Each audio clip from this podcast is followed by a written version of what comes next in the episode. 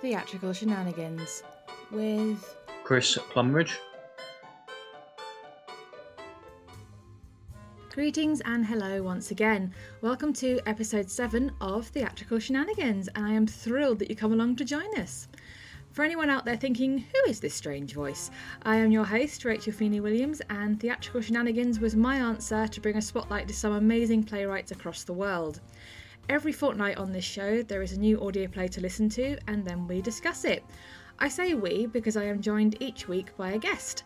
So far, I've had a wonderful array of people through performers, directors, playwrights and producers, so this week I thought I'd continue that tradition.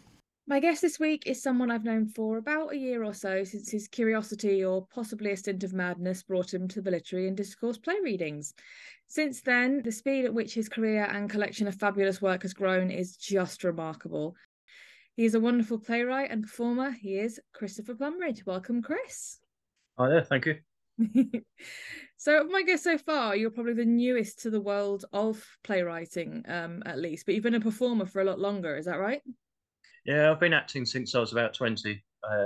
Hated drama at school, but got into panto after school. Been sort of acting on and off since, and then just got into writing a bit later. Yeah, it's remarkable how many people kind of hate the classical side of drama at school, or sort of Shakespeare and Pinter and that kind of thing. But then when they leave school and are allowed to do it, you know, of their own volition and in their own spare time, it suddenly becomes an actual passion. In my case, it's quite different. At school, we had a teacher who put me off drama and I took up French instead, which is quite a mistake. It's an interesting alternative to drama is French. Yeah. So, I got back into it afterwards. My dad was always into drama and he got me into pantomime. And then from there, it sort of went on and on and on. As with all my writer guests, I always ask, what made you put pen to paper and enter the wonderful world of playwriting? I've been writing short stories for a few years and poetry before then. In the short stories, I seem to favour dialogue a lot more. And being an actor and director, it sort of made sense to perhaps try my hand at scripts instead. Yeah. So I had a couple of short stories that I converted into plays, and they turned out really well, and I was pleased. And since then, I've just been writing scripts, really. It's become an obsession. Yeah, you've written loads. As I say, I've only known you for a year or so, but the amount of work that has exploded onto New Play Exchange over the last year has just been incredible. Certainly. I mean, I think when I met you, I had about 2 or 3 to put on there.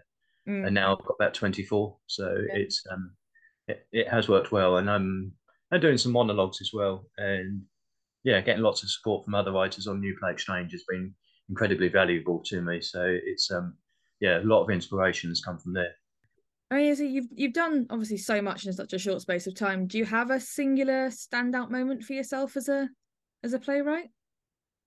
I'm not sure. I think I'm just waiting for that now. I'm at that point where I'm waiting for that to happen, to be honest. I need to promote my work and to get it out there, and to then hopefully that moment will come as a playwright. But to get someone to produce my work on stage, hopefully somewhere local, and I can get to see it, I think that would be the crowning moment. That's why I do this. But you, in amongst all your amazing pieces, you gave birth, so to speak, to an interesting character who has spawned so many monologues, and I'm resisting saying much more because I want you to talk about it because it's so brilliantly done. When I was writing short stories, I was on another Facebook group, and one of their prompts was a picture of a teddy bear in a cot, and it had a shaft of light coming across it, and that was the prompt. It was just that picture in black and white, and I thought to myself, the first thing that came to mind was, that's a vampire teddy bear, and that shaft of light is going to destroy it. Oh, so no. Within about 2 seconds of seeing the picture, that's what came into my head. So maybe that's how my mind works. And then I wrote a short story on it, which became a monologue. It's called The Bear Crib of Doom. So from there, people seemed to latch onto it and really liked the character. So I decided to develop it more and gave him a background story where he was made in Frankfurt during the First World War. So that then became the Bear Beginnings, which has now become a cartoon that I've released on YouTube, which I'm really proud of. So as a writer, that's probably my crowning moment at the moment, to answer your earlier question. Yeah.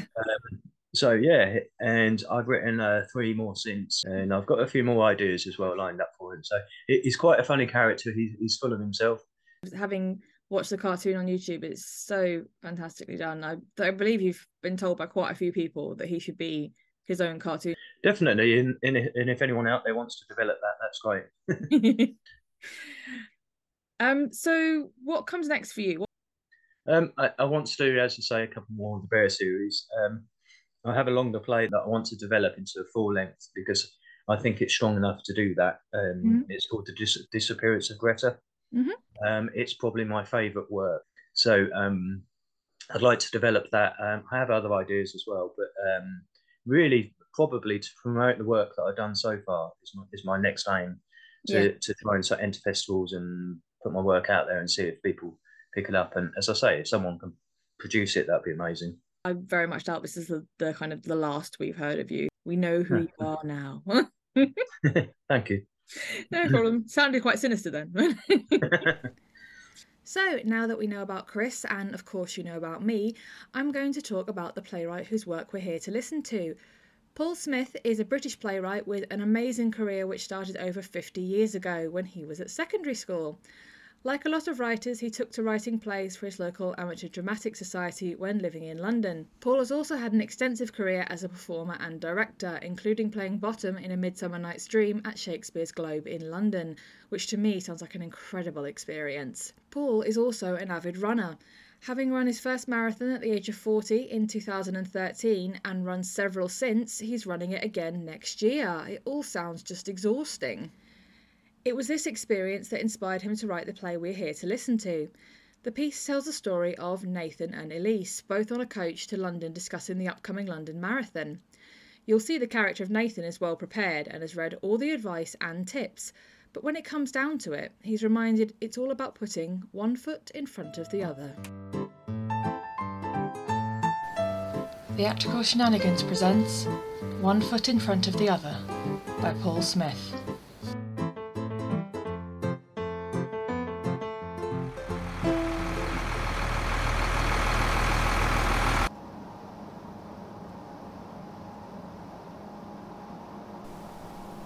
These coaches take ages, don't they?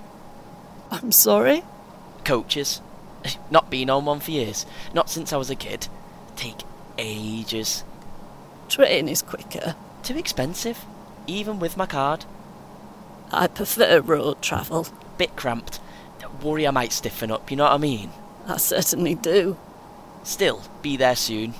London. Be there. Don't go very often. Nor do I. Exciting, isn't it? Well, yeah, it will be good. I can't wait. Are you visiting people? Nah, well, I will see some friends at some point, but that's not why I'm going. London Marathon. This weekend, I'm running first time. Ah, that's good. Well done. I'm buzzing. I'm sure you are. Have you been training hard? And some. I should be at my peak. Been following the guru of marathon running, Craig Matters, and his lifestyle immersion regime. Diet and exercise in perfect harmony. His motto is, life is a marathon, not a sprint. Embrace it. Good, eh? No alcohol, of course. Not that I drink much. Might do after, you know. Celebrate. No sweets, chocolate, biscuits, cakes, puddings, chips. Oh dear, that's all a bit dreary. I love chocolate. Me too. But if Craig says no, then I ain't going anywhere near it. I see. Been going to a mentor for a while as well. Using visualisation techniques really helps. What do you visualise? Crossing that line. The crowds, the cheers, the glory, the medal. Gold, Olympic glory. That kind of thing. Ah, I see. Yes. I'm sure that must help. So this is your first marathon, is it? You bet. Done 10Ks and a couple of halves, but they don't really cut it, do they? Got to do the daddy. Got to do the proper thing. Got to do London. Everyone wants to do London, don't they? It seems very popular. Hundreds of thousands enter the ballot, you know. I mean, millions. got lucky first time, got a place, not a charity place, got one straight off. Are you raising funds for a charity? Sure, Grandad's got dementia, in a home, helping them, nearly got 300, well, 50 quid short. Well, that's very good. Helps with motivation. So important, got my playlist sorted, that helps too. Playlist? On my phone, got my buds, I'm ready to rock. Sounds like it. Got my gels, my ibuprofen, my body rub, my breathable socks, blister plasters, knee support. Goodness me, you have a lot of things. Mustn't leave anything to chance. I'm sure you won't. Got my Garmin watch, my Strava app at the ready, backup phone battery, jelly beans, hand gel, porridge pot, deep heat, Vaseline, sticking plaster and water bottle. Have you got your running shoes? What? Your running shoes. Hope you haven't forgotten the really important things. Oh yeah, no, not forgotten my beauties. 250 quid's worth of pure athletic engineering. Those are expensive. No point in putting anything to chance. Get the best, I say. Yes, I see. Knees are aching. Hold on. You see, what you have to understand about running is that it's a mental game. Non-runners don't really get this. Sorry, I mean, you can have all the equipment you like, and believe me, I have. But if you can't cut it in your brain box, then you're finished. That's what all the sports scientists say, and believe me, I have read the lot. My mentor says you can never read enough about the sport you love. This is my Bible. The one I was telling you about, Marathon Matters by Craig Matters. He's the boss, he really is. Got 3 more books and some of the top mags too. Runner's World. Will you have time to read them all before Sunday? Nah, just cramming, you know, like before an exam, revising. We'll be doing it right up to the last minute while waiting at the red start. Got to be up with it all. Ah. But at the end of the day, when all's said and done, you have to take control. You have to dictate your progression. If you don't follow your training regime, that's up to you. Fail to prepare, prepare to fail.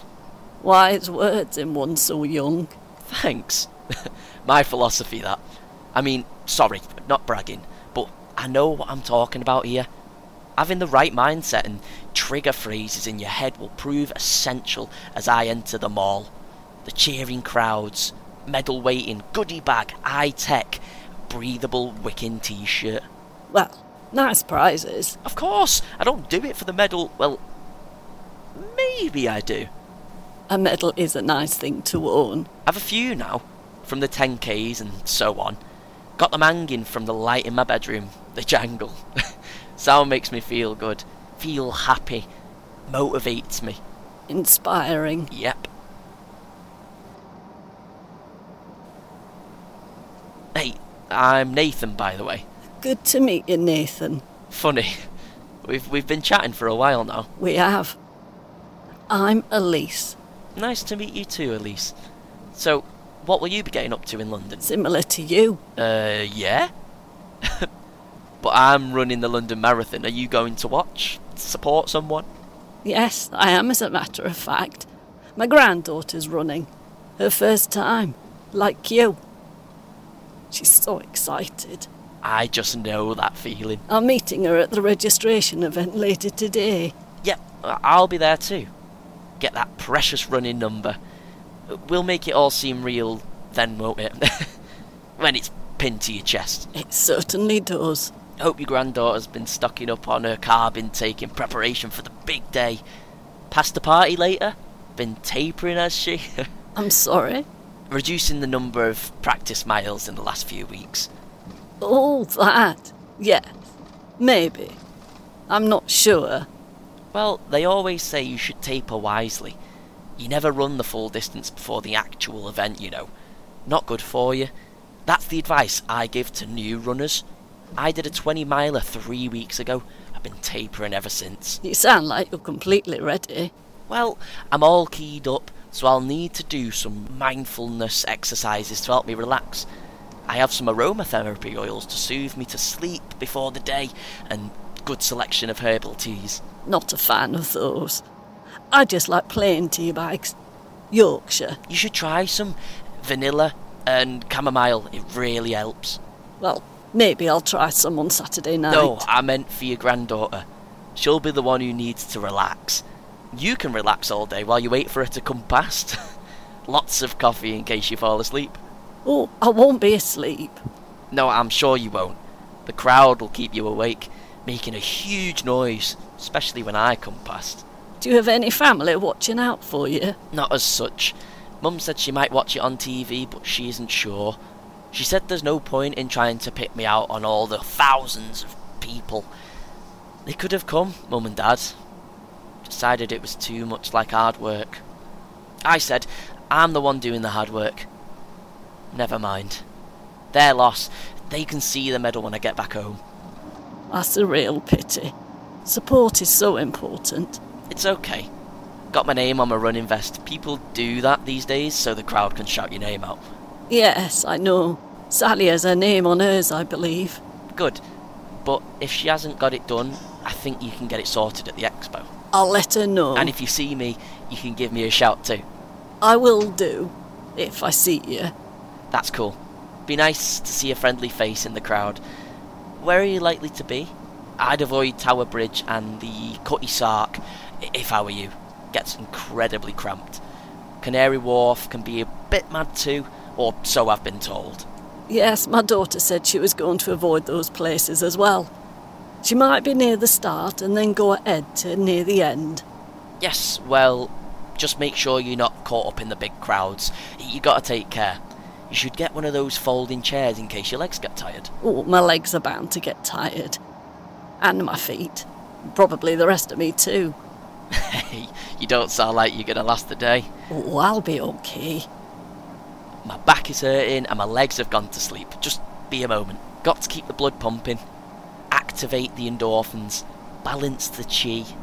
Does that feel better? You bet. You'll be as stiff as a board when you get up. Do you want to do some stretches? No, it's okay. You live with the aches and pains every day when you're my age. Well, make sure your daughter picks a place you wear. There's plenty of room for you to sit if you need to. I won't sit. Shame you can't have one of those seats in the stand at the very end of the run. Right in front of Buckingham Palace. But they keep those for celebrities, I think. Or maybe the Queen. She can watch from her house, though. That would be nice. Don't worry, I'll be fine. Good to hear it. Your granddaughter will be lucky to have such support. Well, you'll have mine too. Thanks. It's good to know that there are people who are rooting for you on the day. As you said, a friendly face. I'll see a number on Sunday, I'm sure. Lots of family there for Sally? Some, yes. And her friends. Fit girl, is she? Well, she is running a marathon, so yes. Here's a photo of her. Wow, yes, she is fit. She got a boyfriend. I don't actually know. Maybe. I'll ask her. Let me know, eh? I think I see what you mean by fit now.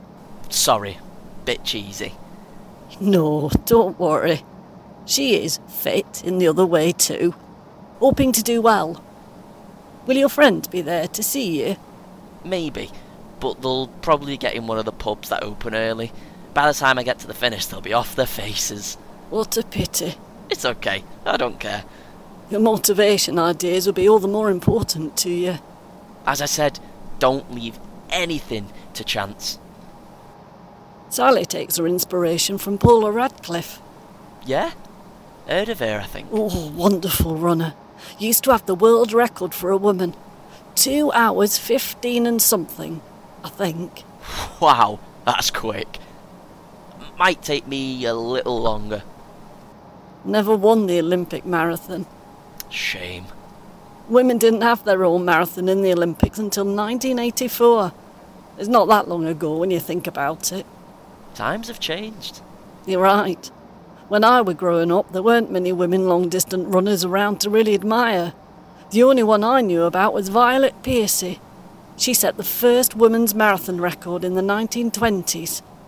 3 hours, 40 minutes and 22 seconds, if my memory serves. Wow. You know your stuff. I did a project about her at school. Somehow the details stuck with me. I was telling Sally about her the other day. Well, if I can do about 3:30, I'll be pleased. You can only do your best. Well, I am going to do that, I promise you. I'm sure you will. Maybe I'll see you at the end of the run if you're waiting for Sally. That would be lovely. I'd like to know how you get on. But I won't be going home for a week or so. I'm staying with my daughter. It's my birthday on Monday. Oh, cool. Is it a big one? They're all big at my age. I'll be 82. Wow. Yes, that is a big one. Well, you don't look your age. Oh, you flatterer. That's kind of you. A little behind you. We're 23 here. I'm staying the night in a travel lodge. Coach back tomorrow afternoon. Where's the hotel? Somewhere near Waterloo, I think. OK. Why don't you take my phone number and you can send me a text? Maybe we'll see you at the end. Thanks, Elise. That'd be really cool. It'd be good to meet Sally too. Maybe, if you're a good boy. Always good me. Of course you are. Thanks for that. I'll ping you when I finish on Sunday. Excellent. Well, looks like we're just coming into the coach station. Yeah, at last. Chatting with you has made the whole journey that bit more bearable. Sure has. Whatever happens on Sunday, just remember that running a marathon is, at the most basic level, just putting one foot in front of t'other a lot of times. You'll be fine. Never really thought about it that way. But you're right. Reckon that's the simple way to look at it.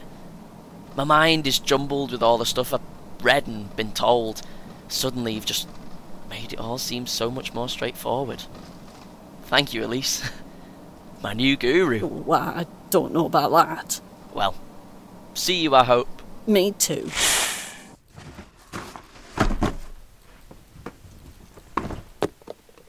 You dropped these? For Sally? No, just for me. For Sunday. Number 13522. Bread start too. It's my 50th marathon, this one. Good luck, Nathan. Text me.